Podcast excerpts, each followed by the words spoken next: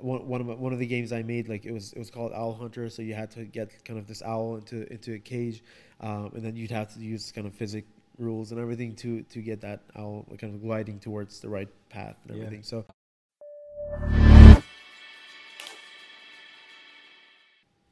This episode of the BloomX podcast is brought to you by NetWin Place. NetWin Place is a co working office space based in Scarborough.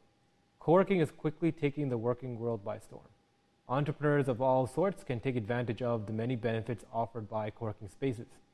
NetWin Place is focused on small businesses, entrepreneurs, professionals, and anyone else in between.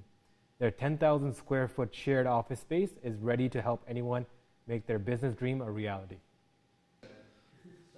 Good to go? awesome. Awesome. awesome. All right, Nima, thank you for joining us from the BloomX Yeah, podcast. thanks for having me. Perfect. How are you feeling today? Good. Good. Yeah. Yeah. Um, we met at the Pitch at Toronto, no, the pitch competition, the Shanghai pitch competition Yes. at the Markham Civic Center, hmm right? And um, you were one of the participants for that. Yeah. Uh, and that's when I first heard about Shift Ride. Yes. Um, so, real quick, can you give me a cliff note? What is Shift Ride? And we have this in the background for no reason. uh, go ahead. Okay. We can continue. Okay. Yeah, let's go. Okay, cool. Uh, yeah, so uh, basically, Ride gives people on-demand access to cars uh, that are owned by other people in the community. So sort of like a marketplace for cars, or like Airbnb for cars. Um, and uh, we provide flexible trips. So if someone wants to go out for their, you know, errand run around town, or whether they want to go visit family outside of town, they can do that all with Ride. Um, and we provide them with insurance. Uh, they book through the app, and there's no kind of wait. It's just on demand. Sorry, so this is like an Mhm. Airbnb, but for cars. Essentially, yeah. You rent yeah, out your insurance. cars. Yeah, your, pretty your much. vehicle. Yeah. Um, what kind of vehicles can you rent out? Um, well, they we, we have a variety of cars, so um, they're they're all priced differently. The car owner sets the price. So if you want to go on a nice date and you want a nice car, uh, you can you can book you know like let's say Mercedes for like fifteen dollars an hour, or if you want to uh, go out and just get some you know groceries, you can rent out a more affordable car like maybe seven dollars an hour. Okay. So it, it varies, yeah. So how do you price uh, the rental of a car? Uh, yeah, so uh, well, right now we have like two kind of pricing. One is based on demand. So as demand kind of goes up and down, we, we price it based on that uh, to to allow for more bookings to happen for the car, or we can just let the car owner decide and set their own uh, kind of price that they're comfortable renting out their car at. Okay. So the user or the person renting the car, they set the price they want, Uh, yes, exactly. They can they have that uh, flexibility. and the option. market kind of adjusts based on if people are buying it or not. Yeah, pretty much. Yeah. So that that's another option. So you can either go with your own pricing or let us kind of based on the demand adjust the price. Okay. Yeah. Um, so for you guys who uh, build that model, I'm Yeah. assuming there's some kind of intelligence there to figure out what's the best way to price it. Yeah. How, how'd you base it off of? Do you ask people what the average cost was? Like, what was the validation? Yeah, uh, well, like or originally, kind of when we started, um, and we, we had kind of a pilot in July 2017. Um, we we kind of priced it at around uh, maybe I think at that time it was like as low as like six dollars an hour or something like that for a Okay. car that was like pretty decent, uh, like a mid-range car.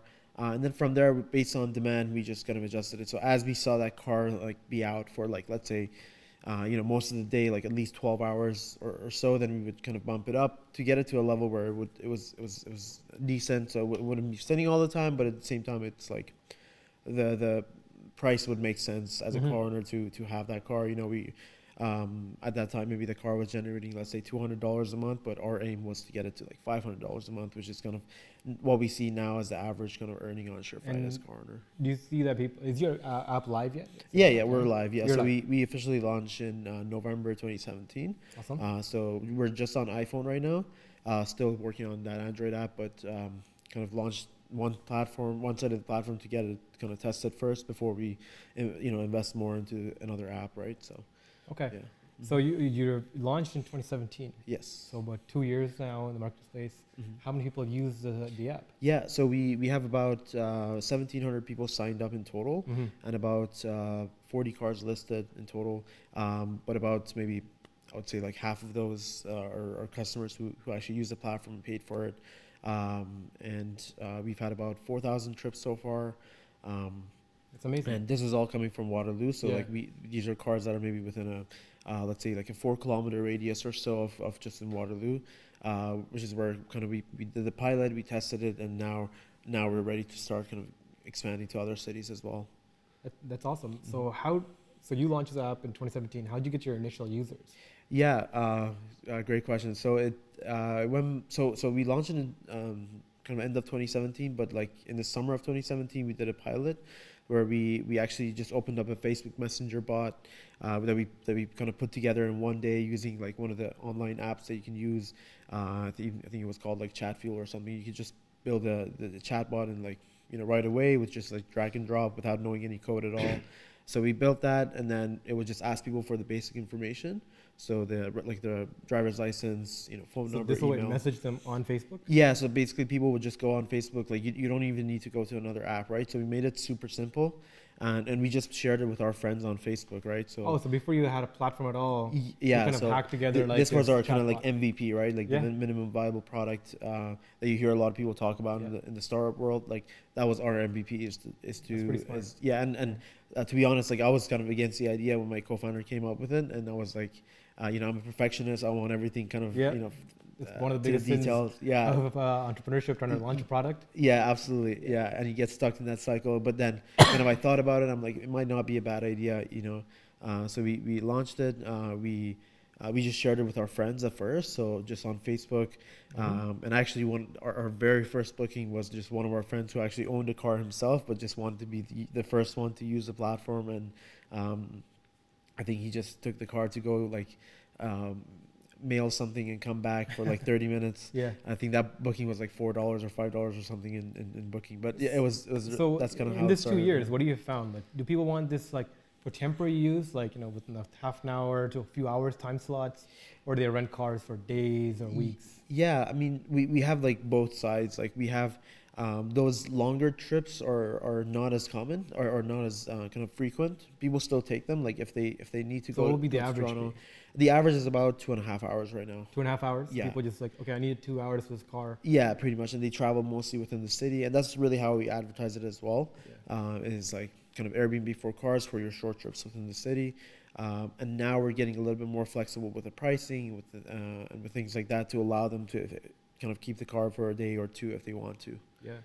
And how's the income been for people who put the cars up? Like, Uh, yeah, so we, we like we start when we started it was around like maybe two hundred dollars a month, uh, which was not that great, but we, we slowly pushed it more and more up towards like five hundred dollars a month on average right now. yeah. Uh, so that's that's kind of what a, what a car owner can expect when they list their car with ShiftRide, uh, and that's based on kind of them sharing the car for at least you know mo- majority of the time. So, um, especially on weekends where people like want to take the car for longer.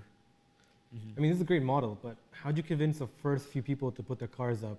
Yeah, yeah, yeah. So actually, the the uh, when we launched in July, it was just like one car that we had uh, ourselves, like our own car. We just put it up, um, and it was just one car for about like maybe two, three months up Mhm. until when we when uh, my co-founder went in and convinced actually a used car dealership um, in Waterloo to list some cars with us. They started with three. They were finally convinced. It took a, took a few like meetings where we, we met with them, and they were like, "No, it doesn't work out. We're not gonna. We're not interested." And eventually, we got them to actually test out three cars and, ju- and just see if it works. Um, especially during that time, we were still waiting for that for the insurance policy that we were uh, working on in order to be able to allow individuals to sign up. So up until that point, we, we could only sign up uh, kind of uh, fleet cars or cars that are owned by like a company um, with pretty expensive insurance on them. So um, at that time, we maybe Sorry, this is right in the beginning. Yeah, You this only is- rent. You can only rent out uh, fleet cars. Exactly. fleet Yeah, vehicles. like car, cars owned by like uh, essentially cars that have like five hundred dollars a month insurance on them, right? So like pretty expensive, like com- um, kind of commercial. So insurance that's what you them. did. So the first fleet that ran, sorry, the first few vehicles that are on the platform were fleet cars. Yeah, essentially. So you would go to like rental companies and ask them to use.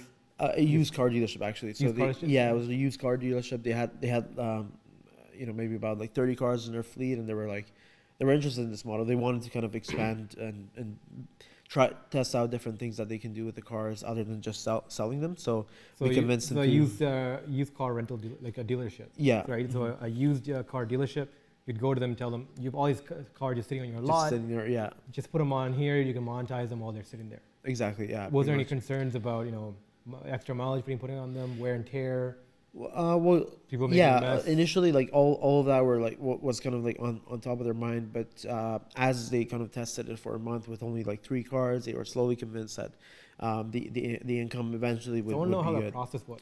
Mhm. I would I would imagine if, you don't know anybody in that industry, Yeah. it could be a little bit of a negotiation. Yeah, yeah, so yeah. you found these car, car companies. Like, what was the process like? You went Yeah, called them up and you asked them these kind of questions. Like, yeah, pretty much. Like sometimes even just like we walked in and then we, we, we told them what we had, um, and a lot of them were weren't interested. They were just like interested in, in you know, uh, kind of keep, you know, not playing around with the different Yeah, kind of they business models, especially risky safe. ones. Okay. Yeah, exactly. They wanted that safety and peace of mind. But for us, what we did is that we we, we, we told them about that insurance that we, we could put put on their cars and actually.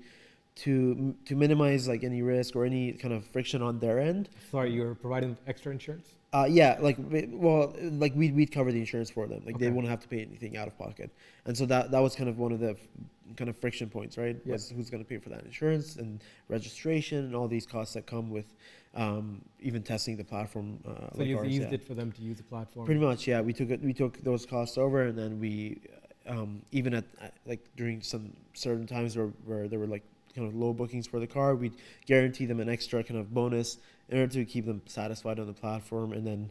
Uh, we, we would go out and try to really get people to book these cars like Mhm. over and over, and then eventually um, they, they would get to a point where we, we wouldn't need to do any like bonus earnings or anything like that. They'd be making, uh, you know, their booking earnings through the app, um, and So talking about friction points. I mean, yeah, What was that point? Like, was it one dealer that you finally convinced over a period of time to come on, or was it a series of dealers who just?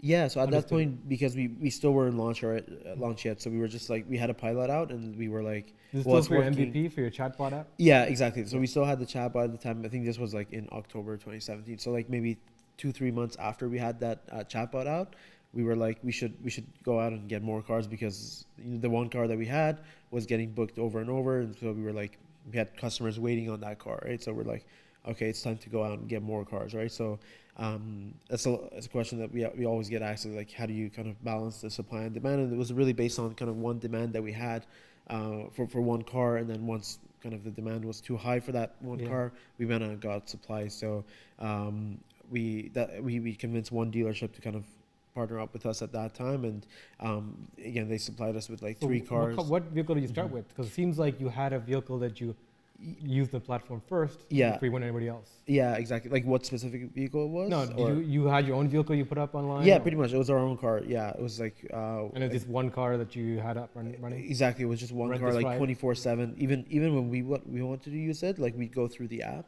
Yeah. to really get the experience of the user and everything, and see like on on their end what it would look like, how much it would cost, and all of those. Okay. Um, so you validated from your own vehicle. You Exactly. went on to get other people to put on the system. Exactly. Yeah. Yeah. mhm. Cool. And then uh, with with the three three cars that that dealership committed and uh, to So the platform, 23 cars? uh, three cars. Three cars. Yeah, so they, they added those three cars, and then now we had four cars, right? Yeah. So we went out, got more bookings for them, and eventually we're doing, um, you know, on average about like one booking every two days, and then eventually one booking every day, kind of for every car. Um, so we were at that point where again we needed more cars, um, and then eventually we had that insurance policy that we could add individual. Um, individually owned cars and they wouldn't have to put commercial insurance on it so it became a lot more scalable at that point we signed up more individuals. We signed up uh, more luxury cars. a lot of nice BMWs, Audis. A lot of uh, luxury cars got added to the platform. At the same time, a lot of like um, other cars. And uh, to your question, like on like how we convinced those people, like because um, they saw how um, kind of the platform worked with those dealership cars, uh, and we, we got to the point where the, the earnings were decent enough. That really convinced the car owners, like the individual car owners, to, Okay. to be convinced and, and uh, want to sign up. How many cars car. do you have on your platform now? Uh, so right now we're uh, again about like 40 listed, uh, 40. but about um, on on a monthly basis, maybe about half of them are actually being shared on the platform. So they at least add like one a So schedule take for a them day off, or so. can now take off the platform and re-add them. Uh, yeah, like either like like the well, they're always on the platform, but if they go out out of schedule, then they become kind of a monthly active coroner. Let's say that's kind of a metric that we have that we keep. And most of these are still like fleet vehicles. Um, now we have uh, we do have one like uh, individual owner who is actually um, owns multiple cars as well, so similar model. Um, it's kind of like when you look at Airbnb where you have like you know people who who actually do this for a living and get get professionals versus yeah, exactly. Like like you, they actually use Airbnb as a business. They get like multiple places and rent them out, and then you have individuals who just have their own kind of one place. Uh, so yeah, we, we do have kind of the same model. Like we have one one individual doing this where they have like four cars, twenty four seven shared, Yeah. uh, and then we have individuals who are also kind of filling the gap. So what's the profile look like of somebody who wants to rent out their vehicle? I feel like yeah. a specific kind of need for that. Yeah, exactly. So um, it comes down to kind of multiple things. One is like the need for the income. Like if they want, if they can use an extra four or five hundred dollars a month, um, you know, while their car is sitting parked and they're not using it all the time, then that's that's a perfect fit. That's where that's what we're looking for. Is that what generally you see? People just looking for external income? yeah, essentially, like Yeah, I can see like that. especially like for the for those who might work out of home or like they're um, Yeah, you know, they have two cars or three cars and they don't use all of them all the Yeah. time, right? So um, there's really those kind of uh, type of customers that we have who who Mhm. like the platform who actually come on, sign up, and stay on the uh, keep their car on the platform once they see their earnings come in. Okay. So let's flip back up back to the users, people who actually rent the cars. Yeah. Um, you said people are most likely, but generally people use it for like the two-hour trips, Yeah. the short-term trips. Um, I know there are more uh, more usage now. A lot of people are not owning their own vehicles. Yeah. A lot of people are not buying vehicles as they used to. Right. The sharing economy becomes more and more. Do you see this? Um, do you see the trend now? Millennials who are not buying vehicles use Yeah. vehicles more? Mm-hmm. Like, how, how's the user, uh, like the study been on uh, the people using the app, people who want to use the app? yeah. Have you got yeah. any data to share?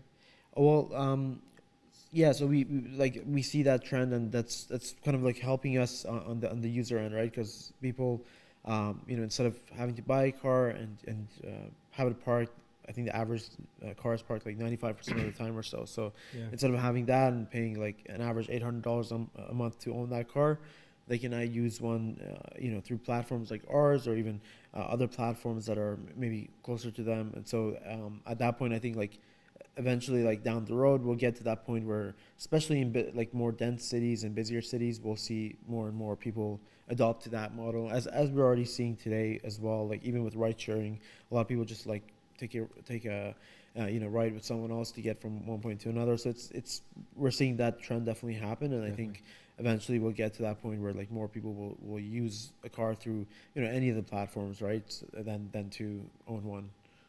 So when did you start working on this problem? Like, how did it um stand out to you? Yeah, uh, so it goes back to uh, end of or early 2016 actually. So, Okay. um, well, I had the idea for like maybe about a year, and I didn't really know what to do with it. Um, I was uh, living at my parents uh, in uh, Richmond Hill, and uh, there was a lot of cars that were basically just kind of parked uh, um, throughout the day. Uh, every time I, you know, would so I didn't own a car at that time, so I, I would walk. I would just take the bus. I would take a bike, and I would just kind of drive or you know bike down uh, with see like watching all these cars like parked, and I was like, there has to be something in the middle that that could allow me to use this car to just go to my meeting and come back, or go to the gym and come back. So Mhm. when was this around? Uh, so or like time wise, Yeah. this is like May 2016. 2016. Yeah, Were you yeah, a university student? Uh, I was actually working on another startup at that time. Okay. Yeah, yeah. Nice. yeah. So I was um, basically doing that, and then uh, didn't own a car, but everywhere I had to go, I would like be forced to kind of either walk, and especially like in Yeah. a rural area, like it's pretty. It's not nothing's like kind of close. Uh, close by, so you, you gotta like walk at least 15, Sorry, 20 where were minutes to get from? somewhere. Uh, Richmond Hill. Richmond Hill? Yeah. Yeah. Mhm. Okay. Yeah, Yeah. Richmond Hill being rural area. yeah, yeah, yeah. yeah. Um, I don't think it's Richmond Hill much of a rural area, but I understand it completely. Right? Yeah. Richmond Hill area, like a lot of people own these vehicles that sit around most of the time. Exactly. Yeah. And uh, being especially someone who doesn't have access to a vehicle and seeing these vehicles sitting there, Mhm. you start putting together, saying that why can't I get access to these vehicles if I need to? Exactly. Yeah. So it was just like out of personal need, and um, so and the, the problem, especially especially in that area, was like just the distances, right? The distances are so long, right? So uh, I, there's a lot going on in Richmond Hill and everything, but like to get there was at least like 20 minutes. Like my gym was like 30 minute walk, Yeah. and the 30 minute walk back is like 60 minutes, right? So um, at that point, I just like preferred to walk to get a workout done. So, uh, but yeah, like essentially, like that's that's that's what I saw, like the personal need that I had for it, and wasn't really sure how to start. And I knew like the insurance is going to be uh, kind of the challenge to get, um, and so wasn't wasn't really sure about it until I shared the idea with one of my friends, and and at that time he wanted to start something as well. and so that's kind of how we got together and we started Shift Ride. Okay. So is your co-founder? What's that? Is your friend your co-founder? Uh, yes, yeah. Yeah. Mhm. Perfect. Uh, so he's a technical side to it, or Uh, well, yeah, kind of tech, tech slash business. Yeah. okay. Mhm. And uh, so sorry. So are you the coder? Or is he he the coder? So you guys so both coding? He, so we had so he was coding for for a bit. So he's he's actually not part of the co- company anymore. But uh, when he was part of the company, he would kind of do half the coding, half the business side. I would do more of the design slash marketing side of things. Um, I I coded the app as well, so uh, I do a bit of everything, right? Okay. so yeah. um, and um, And how do you learn these skills? Like where how'd you pick it up? yeah, so like pretty much throughout like high school, at the end of high school, I guess I picked up iPhone development um, on online. Pretty much like I was using uh, kind of drag and drop apps where you don't need to code at, at first, you know. So uh, I used that, so I kind of got comfortable with like making games uh, for iPhone. That was like around the time when like iPhone was just or the App Store just got uh, basically released, like and got launched on iPhone Mhm. like I think it was like a year after iPhone got released, like 2009 or 2010. Um, so at that time, like uh, there was a lot of demand for like games and apps, and when when you put your game on, on the App Store, you had a you know pretty likelihood of getting a couple downloads. You know now it's like become a lot more competitive, of course. Um, but at that time, you know, I thought it was it was a perfect thing to kind of test. I was I was interested in, in kind Did of Did you put anything up? making- uh, yeah, I, I, I launched like a couple couple games, about like four or five games at that time, Cool. and really just shared it uh, in high school with my, my with my What friends. kind of and, games? um, like puzzle games and things like that, right? Where you, like challenging games where you have to like go through multiple levels and stuff. Um, and it was all it was all done through like the the drag and drop coding kind of app. So I didn't write any lines of code. It was just mostly like uh, just basic logic that you needed. Um, so uh, it was a good kind of uh, foot in the door towards like uh, like iPhone app development. I wasn't sure if like this is something I liked at the time, but Okay. uh, once I started doing it and started seeing people like download the app um, and, and use it, and it was it was it became really interesting that like something, you know, uh, so easy, could power, like you can just push it out to like so many people throughout. Um, Yeah. Sorry. What kind of games uh, uh, you said like puzzle apps, Yeah, puzzle games, that kind of things? Yeah, exactly. Like uh, at that time, I think like a lot of those games where like like physics slash puzzle, where you Oh, you, yeah. you have used like The physics, stuff. yeah, like- to move stuff around. And uh, uh, one one of my, one of the games I made, like it was it was called Owl Hunter. So you had to get kind of this owl into into a cage, um, and then you'd have to use kind of physics rules and everything to to get that owl kind of gliding towards the right path and Yeah. everything. So uh, it was uh, at that point I put it up for like uh, 99 cents. Uh, and then uh, I, I made a free version, so that free version really helped. Like got about like 10 10,000 to fifteen thousand maybe downloads. Nice. So that that brought in a lot of people towards the the, Yeah. the paid uh, app. Mhm. Cool. And you did it in high school. Yeah, yeah. This was at the end of high school. So that that's kind of like um, how I kind of became interested in in, in, in this stuff. And I was also on the yearbook team and everything, doing Yeah. design, um, Photoshop, things like that. And that's how kind of how I got my experience with design and marketing. Were just really in the middle when I was like launching my my apps and things like that. I had to just get out and and get tell people about it. And so over time, that's kind of really how I got the experience. Yeah, I mean, before you came in, we, we were just talking about how, um, like YouTube now, you can find almost everything there. You can Yeah. learn any kind of skill. Exactly. Um, now, and especially nowadays, become more and more right. uh, information out there. Um, I remember like 2013 when I was trying to get these kind of sources. Back then, Yeah. it was not as much sort resourcing. no, a lot of the stuff yeah. is very still technical. yeah. There's no yeah, video walkthroughs and how to, how to how to make these different things, right? Yeah, yeah. Uh, you still just picked complex. it up yourself, going through forums, that kind of things, or Pretty much, yeah. Like, I, like, kind of, you know, googling my way through like making an app, yeah, um, and um, like what, lots of YouTube videos as well. I was also like in computer science at uh, like I was taking computer science classes as well in high school, so that helped a little bit.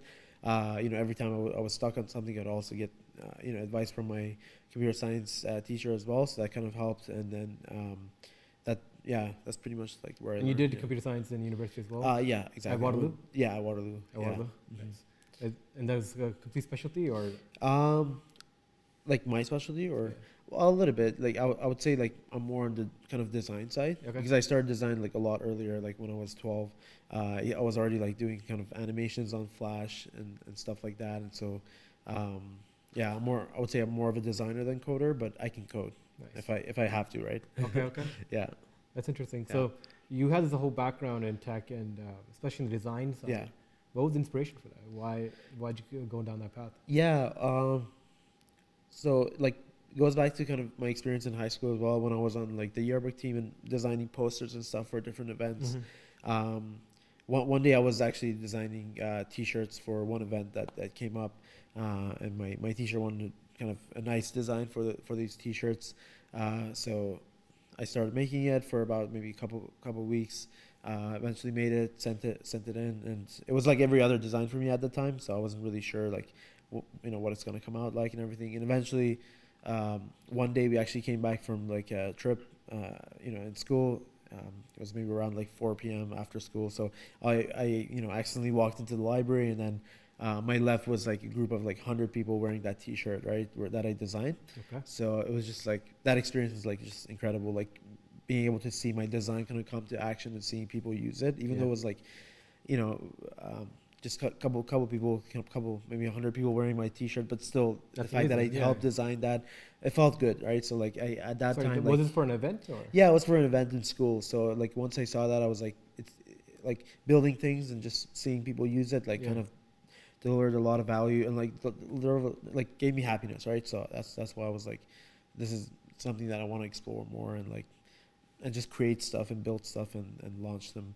Uh, so after that, I, I did a couple projects while I was in university. Yeah. Um, uh, like even from like uh, like my friend and I started like a wool, wool tie company, right? So Mhm. we'd make like wool ties, uh, and we launched on Kickstarter.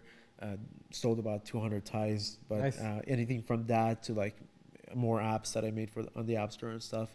Uh, yeah. So you've always been a hustler. Just oh making yeah. things on the side, yeah. Yeah, yeah. I just like like I, I love like seeing my creation come to life and seeing people use it and uh, or if not like just learning from it and moving on, right? Yeah. hmm Cool. So your motivation more for entrepreneurship comes from the act of creating new things and putting them out to market and Yeah. seeing other people adopt it. Yeah. That's where your satisfaction comes from. exactly. Yeah. Yeah. Yeah. That's interesting. Mhm. Uh, how's the business side? How do you fund all this? How do you keep things going? Um, right. Like they kind of the the idea generation or like in general. Yeah, I mean, in general, like it- it's Yeah. great to have passion projects. Right? Yeah, yeah, yeah. on the side as fun, Mhm. but something like Shift Ride. yeah. I'm assuming this is your full time Yeah. activity right yeah, now. yeah. When did it become a full time? Uh, well, like right, like right when we started, like I, I, kind of built it full time. At that time, me and my co-founder had this like mentality that we should, if we're working on a startup and we're doing it together, full-time. we should go full time because we. I actually met him like earlier when I actually got into school, like Yeah. univer- uh, University of Waterloo, Mhm. and uh, this is back in like 2013. So for about three years, we worked on small projects here and there, and uh, we believed like it didn't work out because like we were we weren't spending all the time uh, or full time like kind of on that and uh, it was partially true right More, like because of the fact that like if the, there was school on the side and we have to focus on that and so um, at the same time we had this project so it, it didn't give us the full opportunity. So that's why like when we started Shift Ride we, we decided you know go full time or just don't do it at all. So we, we went full time with it. Um, but right now i don't have that mentality. So if i if there was someone who, who came to me and said I had an idea, I would I would tell them, you know, regardless of what your situation is, whether you're working full time or part time or you're a student full time, I would say, you know, you can still make it work until you get to that point where you can turn it full time. Yeah. Awesome. Yeah, um, like there's a very big divide on this. Yeah. There's two schools of thought. People who are like, yeah, keep your idea as a side, like, as a part-time project Yeah. or side hustle, and get it up and running first on the side while having, maintaining a full-time gig or full-time employment Yeah. Yeah. Yeah. because you want to have a steady, steady, uh, steady income and plan B. Mm-hmm. And anything you can do full-time, you can, you know, build up slowly over or a part-time basis. Yeah. Get it up and running, get it revenue positive, and then slowly transition to a full-time. Right.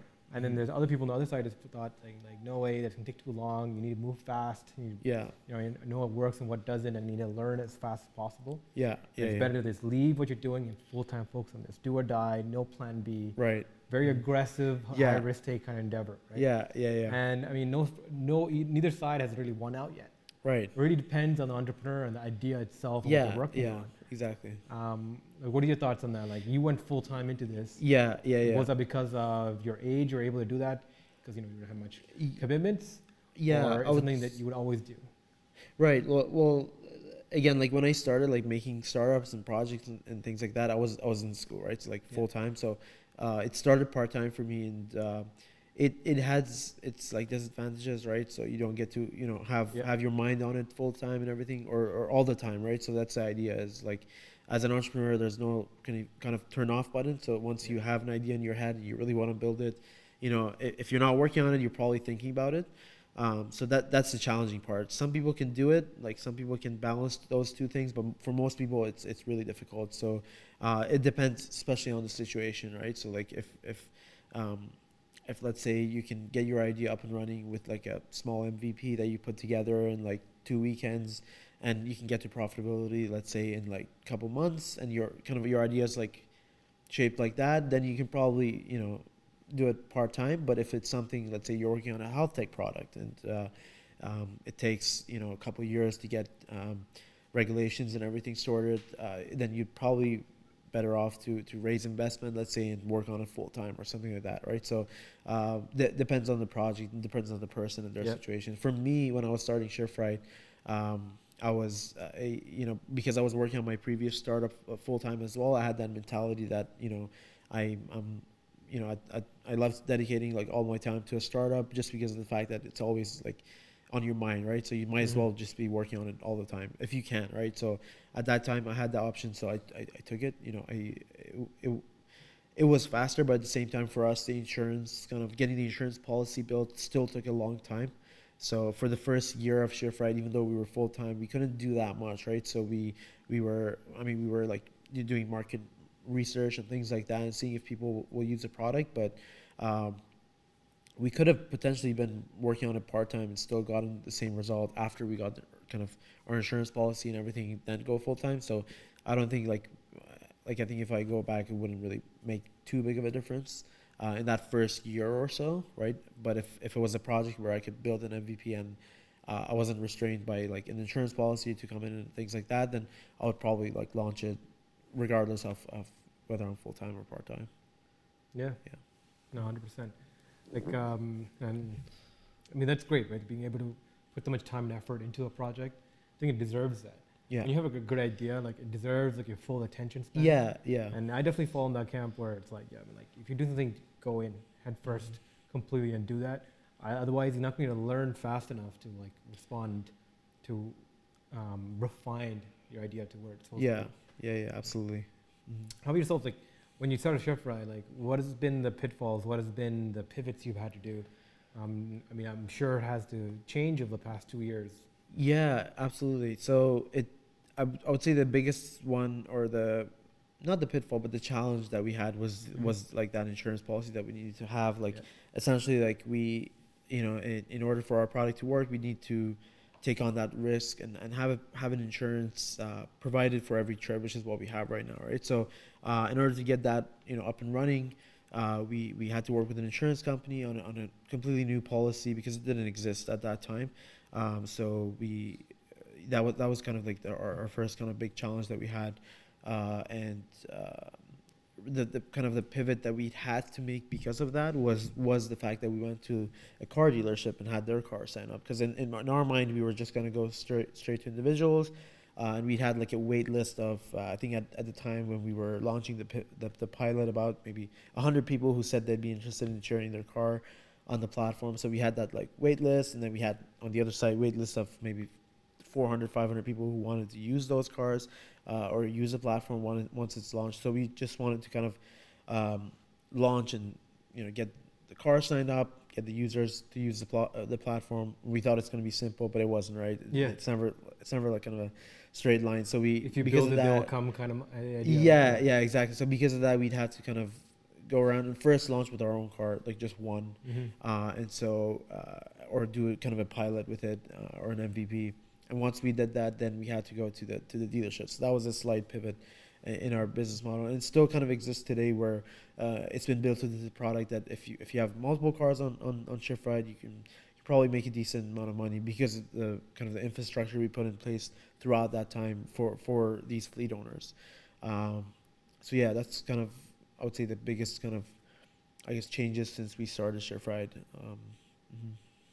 That's awesome. So, Let's talk a little bit more about like future endeavors, like where you're going to pivot to. Yeah, Right. yeah, yeah. You talked a little bit about like the learnings you've had to come through. Yeah. What do you predict that you have to become in order to meet the challenges of tomorrow? So you Yeah. expand into the GTA and move forward. Yeah, absolutely. There's uh, it's a great question. Um, yeah, for us, like like expansion is next, and the way the way we can do it, like the fastest is, is kind of what we're looking for, right? So um, I don't have a like clear, like kind of crystal clear answer to that, but what couple things that we're testing is, for example, like month long uh, kind of bookings, like subscriptions to to a car. So um, Mhm. for those people, especially that you, you touched on, they don't need a car but they want to use one. Um, we were thinking about launching subscription models where people can subscribe to a car, uh, whether it's provided by, by your local dealership or an individual who owns again multiple cars. Um, you can use the car on a monthly basis and then drop it off when you don't need it, or switch into another car. So maybe in the winter you can drive an SUV. In the summer, you can you can you know book out a convertible. Um, and that that idea has been around for some time. It's still uh, you know developing. Um, we we have we have even like um, car companies testing that as well. Like we had uh, I think Porsche testing it. We had um, I believe uh, G- like GM ha- had its own pilot with that as well. So um, and they're all testing that model as well. So that's that's one thing that could get us to like a bigger kind of expansion.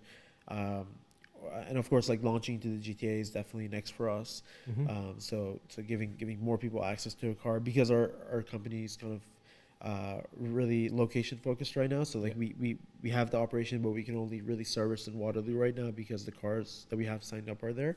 But once we have the you know more cars signed up in the GTA, then we can launch here, and so we'd have that um, kind of restriction so be how there are you anymore, finding renters right now? Like right now you've been hustling on your own, talking to the dealerships, talking to Yeah. people directly. How do you plan on expanding that? Like how do you plan on reaching people who want Yeah, so actually, like m- a lot of our car owners are, are coming through like word of mouth or, or even like hearing from other people, maybe even the users, like their friends own a car and they tell their friends about it, or like, um, or they see a Shift Ride car on the streets and with, with like a Shift Ride sticker, so they're interested, they search it up and they come Mhm. to the platform. Um, but we also have like, um, you know, fa- kind of some Facebook ads and things Yeah. like that here and there to get people into the kind of the funnel and see if this is really for them. Um, yeah, so that's kind of the main channels we're using right now. Gotcha. Yeah. I think um, one of Uber's best uh, moves was uh, the referral system they had. Yes. Yeah. right? Yeah. Yeah. Drivers refer to each other. Right. Dri- uh, dri- ride drivers refer other drivers. Yeah. Yeah. Yeah. Um, I mean, I think at its peak, dri- Uber was giving like five thousand dollars, something per referral, like something crazy, Yeah. some crazy yeah, yeah. number, Mhm. right? I remember one of the um, highest paid guys, one of the earliest Uber drivers that signed up for the app very early on, Mhm. and he, after signing up for with Uber, got into an accident, Oh, okay. and uh, he actually, I think it was uh, half paralyzed, something like that, and it was pretty se- pretty severe. Mm. Anyways, while he was in recovery in the hospital, he started referring people on the app. Yeah. First to friends and family, then on Reddit and online, and he made a lot of money. Like, something ridiculous, like Yeah. two hundred thousand or two million dollars, Oh, wow. just referrals. right. Um, because he was early on, and Yeah. people were joining up through his app, uh, uh, through his platform, even online. Yeah. Yeah. And Yeah. he- he made that money, and uh, Right. he was he was like, uh, it's one of the highlights of uses growth strategy. right? Yeah. Yeah. Yeah. Um, using people who are motivated to go out and find other people, Yeah. and um, Even after a big each other. accident, right? Yeah. Even after a big accident. Yeah, I mean, he was still yeah. able to like you know monetize himself. Yeah. Yeah. Yeah. Even uh, like DoorDash recently when he was there expanding in Toronto, um, we were actually talking to them and uh, we talked to the operations team. Yeah. They were offering like two thousand five hundred dollars per driver referred. Wow. Okay. Interesting. Uh, I mean, DoorDash is now worth sixteen billion dollars. They Yeah, can throw money yeah, at yeah. this problem, right? And just uh, get the market to respond. Okay, Yeah. we'll throw an X amount, X amount of people. We want eight hundred drivers in this area. The two million dollar campaign. We'll pay X amount per pe- person. Yeah. right? Yeah. Yeah. So we're seeing these like gig economy kind of companies coming in and everybody be like coming in and basically what they do is they get a scalable app, Mm-hmm. get a whole infusion of capital, use that capital to grow, expa- expand very quickly Yeah. using like these kind of strategies. Yeah. right? Instead of having like a middle management or like ads or anything like that, just give direct compensation. Yeah. Go and find me someone who does this and meets these requirements, signs up and does like 200 rides, Right. boom, you get the referral. For sure. You're Yeah. kind of outsourcing that entire model.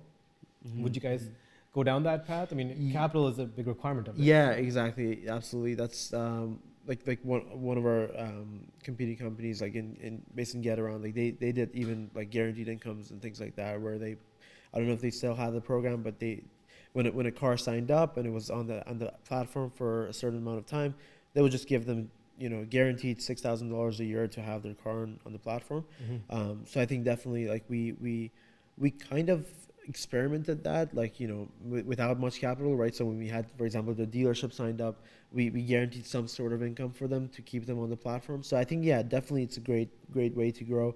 We also did that on the user side and provide we provide users like uh, you know ten dollars off their first trip to come test the platform and use it and see if they like it.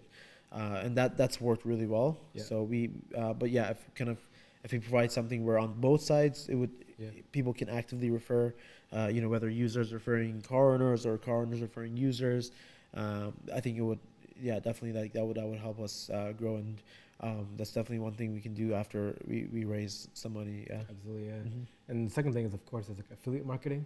yeah It's huge for this, these kind of models. Um, you know, someone with a podcast who has some kind of following, Mhm. an influencer, etc. Give them the link, uh, Yeah. the ability to make any kind of their own affiliate link, and just pop it into their feed or their content. yeah yeah, Whoever yeah. clicks in and signs up, the person gets paid.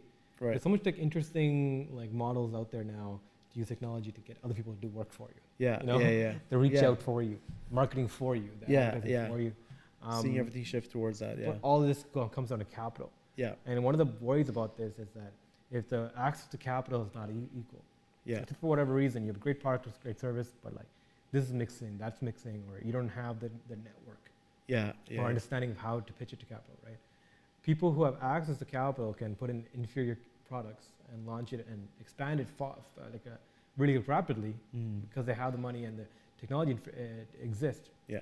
I put in capital, this results come in. Right. Um, people who have money are out competing people who don't, or Yeah. access to capital. yeah What are yeah. your thoughts on that? Yeah, no, that's that's a great point. Um, well, I think like not having capital also gives you the advantage of like having to move quicker, right? Mhm. To to to compete with those people who have capital, right? So uh, I don't think like it's if if let's say you're you you want to start something in a space where there's lots of uh, lots of companies that, that have lots of capital, then um, you, you shouldn't be disappointed just because they have capital, you know. So um, I think like if you find a version of the product to create that that differentiates you and really gets people interested in your product, um, initially it's it's better for you to actually like you know go out and really meet those early adopters who actually don't care about referral programs or extra capital. They just want to really um, you know provide provide um, either a service or, what, or whatever you're looking for from that customer to you um, to to to really test out the platform and help you get you know Yeah. get there right so um, when you're when you're talking about like those early adopters then the capital ma- matters less. So it's uh, it becomes a bit harder to find those early adopters but once you do you really get put yourself in a position where you can test out your product without having much capital and getting it to a point where where then because of the growth and because of people using it and those early adopters coming and leaving good testimonies, let's say, or good reviews and stuff, then you can use that to go out and get capital. So um, that's that's kind of been our strategy as well. Like the people who are sharing their car, like like I told you, some people signed up luxury like cars that are like 60, 70k in value, like on ShareFront, and I was surprised myself. I was like, you know, why why would these people do that? Like we had like. Um, uh, like two two BMW like four series like one owner who was sharing two BMWs and I was like that's just crazy and and really like once you when you know I talked to them and everything they they're really that kind of early adopter of, of this platform um, same customers actually uh, kind of using our platform right now as well. When, when their car's out they would use our platform. So once once you have someone like that where you they fall in love with your product and really want to support you as that early adopter then the capital matters less right? So they're there for that true value. And so if you're able to get there without capital then i think that's that's probably like the best way to go about it Spoke like a true Yeah. product person, right? Like, yeah you can build the best product. Like the idea is that exactly you'll compete everybody. yeah, yeah Yeah. exactly And um, yeah, I think like it's very important to build things that are very consumer centric, right? yeah You build it for the for the user in the end, the end user, so that it's built to actually solve problems for them. exactly yeah yeah Um, because on the on the reverse side of that we see a lot of people who, who might have ideas and uh, if they have like easier access to capital let's say or they're they're in a situation where they can get capital a lot of people put capital into that idea and it, and it fails right so it's not guaranteed always that if you have if you have money that you can put into the product, it would you know people would come, right? So, um, yeah, so it's I would, say it's better to to you know uh, not not have to require or, or kind of have have money as your or as your first requirement to starting a company, right? So. Definitely, definitely. Um, how's that journey been for you? I know you guys are raising capital right now. Yeah, You yeah, guys yeah. are in a pair of raising. Um, are you open with how much you're raising? And Yeah, so we're uh, well we're raising right now a million uh, seed round. Uh, Yeah. So that's uh, for like until now, kind of what we did is just kind of a fa- family friends round uh, of like 50k as well as like grand competitions and things like Yeah. that.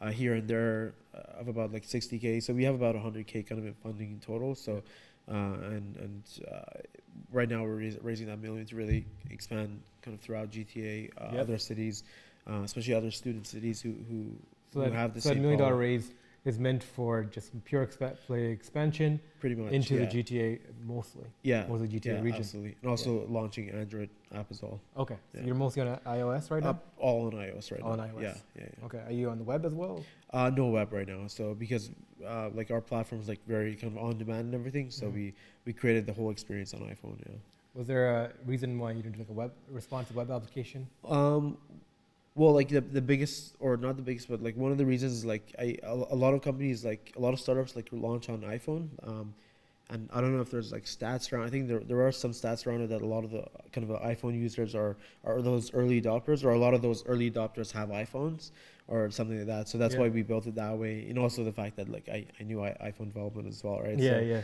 um, but uh, yeah, so that's that's mainly why we had some features also into the in the in the i, I in the iPhone app that like were pretty pretty hard to kind of reproduce the same in Replicate, the web. Yeah, replicate them in the web apps, like especially like like a video walk around around in the car. So before every trip, you you know walk around the car, take videos and things like that, like that that were Yeah, okay. comp- more complex. Yeah. Definitely, okay. Um, so yeah, so a little bit of development on the Android side, the web side will be Mhm. required, and then you want to push it for expansion. Absolutely, yeah. yeah That's awesome. Um, how's that feedback been like? Yeah, uh, it's it's good. Uh, we just basically need to kind of show the growth and everything. So uh, right now, as as as we're getting like ready to raise, like we're basically expanding our fleet in, in Waterloo, signing up more cars there, uh, and really get getting that cycle like going, uh, and potentially even other cities like nearby, like Guelph, maybe Yeah. London. So we're working London, on yeah. those. Yeah, so um, that that helps us kind of you know show show investors that there's there's a demand there Yeah. and so that's I guess like that's mostly kind of what we're what we're waiting for is that growth. Yeah. Definitely. So without any, and say, and sorry, any capital infusion coming in right now, how's your growth trajectory rate looking? Yeah. Still, So we like on average we're looking at around like maybe twenty percent kind of monthly growth right now. Um, all word of mouth mostly. What's that? Mostly word of mouth. Uh, yeah, mostly word of mouth. Some some again like promotions and, and stuff for the user side. So like the users come in and, and test out the platform, you know, and get ten dollars off the first ride, and then eventually come out and book book and drive the car more and more. Um, that's paid out like paid really well because like most of the customers come back and book multiple times. Uh, and actually, right now we have a retention rate of fifty percent monthly, so uh, it's like really great because like half our customers come back every month and use the platform. Um, so yeah. Mm-hmm. So let's talk about competitors. Yeah. Right. Um, so a competitor for you will be like Turo, Yeah. which is an American American uh, company that does similar, pretty much Yeah. a similar concept. Yeah. Uh, they launched into Ca- Ca- Canada like what, I think last year. Right. They didn't have much traction. Uh, they Mhm. came, I think, uh, mostly into Toronto and like Montreal region, Ottawa, um, and they didn't get much traction there. Yeah. Right? Can you talk a little bit about uh, why that was, or what's going on with Turo? Yeah. Um, so I would say like um, for for their their platform like the the type of cars that they need or the, the, the types of trips that that's taken on the platform is is uh, it might be a bit of a harder sell. So for, to get people to to give up their car for I believe they're from what I heard like average trips are maybe three four days long. So uh, for someone to not have their car uh, out uh, you know available for three four days it sometimes it's it's it's not worth it right so like especially if they work Their model far. goes by day. yeah their model the models by by day whereas like our, our models by the hour and or day so and our average trips are about like two and a half to three hours long right so we, we see those th- those types of trips not be as kind of um, as much of a friction point to those owners. So my, my my guess would be that I know they're also growing as, as well now a little bit, kind of more more on that side. I've seen some some people like sharing multiple cars as well on their platforms. I think like, um, like definitely they're, you know, they're knowing they're they're learning how to kind of um, get to the right audience of car owners as well. So, um, but that those, that's my my guess as to why it's a bit, bit of a harder and also like, you know, especially with Airbnb when they first came out, you know, not everyone jumped on board and said, Mhm. "I want to rent out my place to strangers," right? So, uh, it's the learning curve. yeah, exactly. Learning curve it takes some time, and so uh, especially when you launch in a new market, like you need you need to have again those early adopters, uh, and then eventually you get your early majority people come come in, and then those late majority and, and laggards who are like at the end, right? So uh, it, it takes some time for for for, for Like, I'm any sure- platform. I'm sure as you're out pitching this out your app and your your uh, you plan to move, this question comes up a lot, right? Like, Yeah. Your competitors are in the space already. Yeah. All right, they're so much bigger or funded. Like, what's your feedback on that? Yeah. Explain this that your Yeah. model's different. Yeah, exactly. So we like the biggest biggest one is that flexibility, right? So uh, the fact that we made it so that you can use the platform for however long you, you, you want it, right? So that gives both the car owners and the users flexibility uh, to to use the platform how they want it, right? So um, if if if you want to, you know, if you want to run errands around town and your neighbor has a car, you know, you you don't need to, you don't need the car for the whole day. You can take it out for however long you need it for a couple hours, four or five hours, and go run your And that's errands been and the come back. point. Yeah, Like, so it the, has lo- uh, like uh, what I'm trying to figure out. Like, Yeah. I've experienced as well when you're out pitching, right? yeah. A lot of like, um, I guess uh, not naysayers, but people who are just like, it doesn't click to them. Yeah, yeah, You know, yeah. They, they see it as like, okay, there's a problem set, but only for a certain community, or they downplay it, or they don't understand the problem that's much, yeah, or they see too many risks, like a big competitor in the space, or yeah, something like that. yeah, yeah. I mean, how has that been for you as a founder to like? Yeah, well, I think uh, like uh, I usually have the same answer, and that's like the, the market, right? The market kind of speaks for itself, right? So um, I don't I don't think that like uh, the kind of the car sharing space is or the car rental space, especially in the peer to peer aspect of it, has been uh, saturated yet, or even Okay. close to that, right? Yeah. So we still Vast majority still- people are not really. yeah like if you if we talked about like the the car sharing space the traditional car sharing space where companies would buy cars and put them in specific parking uh, spots and everything like then uh, then I'd agree that like you know at that at that point with the capital and with you know how much capital is even required to start something like that because of you needing to buy those cars and everything then uh, it's it's more challenging to, to start a company like that than, than let's say marketplace where with very little funding you can get uh, you know some growth so um, that's that's why like uh, you know the answer is like I believe the market still needs more more and more access to cars. So um, locations like a big one, right? So a lot of a lot of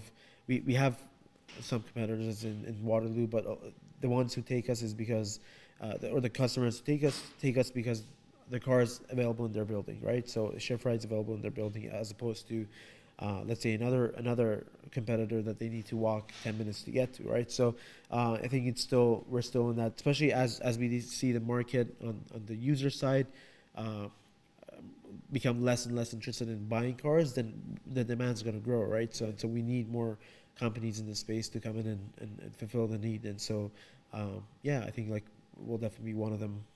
Do you guys see yourself like a, as a double-sided market space, where you're you're pretty much one side of the market is the people who want to rent cars, Yeah. and the other side people who want Yeah. who want to provide cars to rent.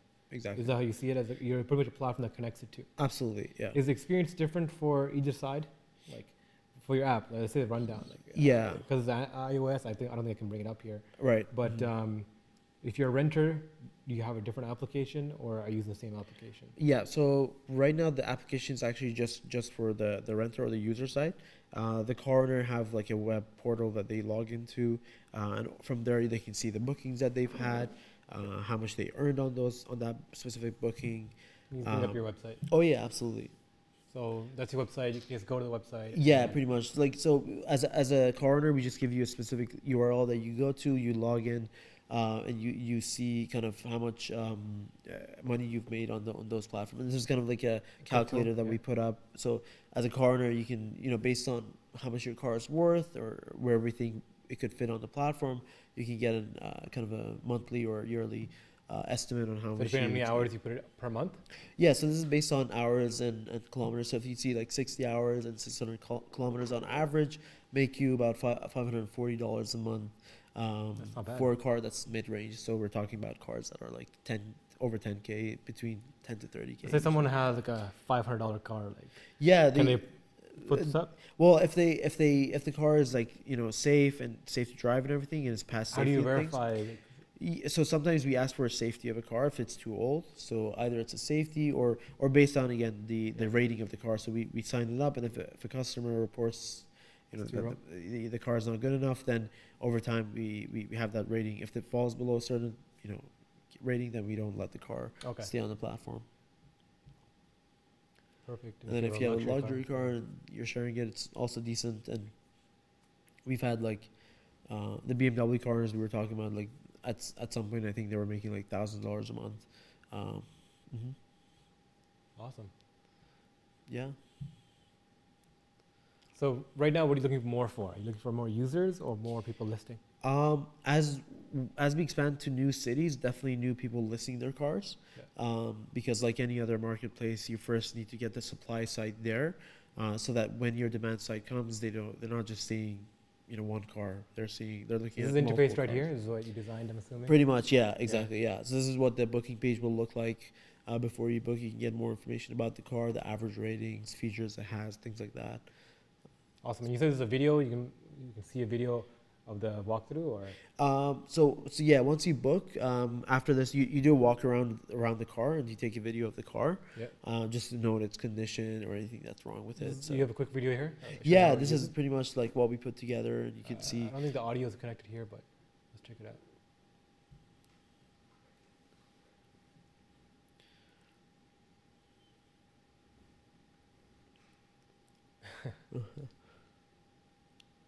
so it's pretty much like a use case of someone just Pretty much, yeah, just like the the how quick you can get. And actually, we, we flew a drone here to to make this video over the Waterloo campus. Pretty cool. gonna quickly go through it. Yeah, yeah, yeah. Yeah, it's pretty much to show the the accessibility and how fast it can be to book a car. Awesome. hmm Perfect. So let's wrap up. Yeah, Um, what can we see more from the future? Uh, you're obviously trying to raise more capital. yeah, Um, you're trying to expand into new markets, new areas. yeah, yeah. Uh, yeah. Are you hiring right now? Are you expanding your team? Yeah, well, uh, at this time we're not hiring, but just kind of raising, and then eventually we're gonna hire in in, the, in 2020, so like early 2020 for sure. And as we mentioned yeah. before, you're moving from Waterloo into Toronto. Yeah, so we're that's that's next up on our list for sure to Yeah. get more cars signed up here. We already have a wait list of about, I believe, like 15 cars that are signed up in in Toronto, uh, but we obviously we want to get that to like maybe 50 or so before we, we open up the market here. Great. Yeah. That's awesome. Mm-hmm. Nima, thank you so much for coming to the show yeah. and sharing all this. this thank you great. for having me. Yeah. Awesome. Cheers. Cheers.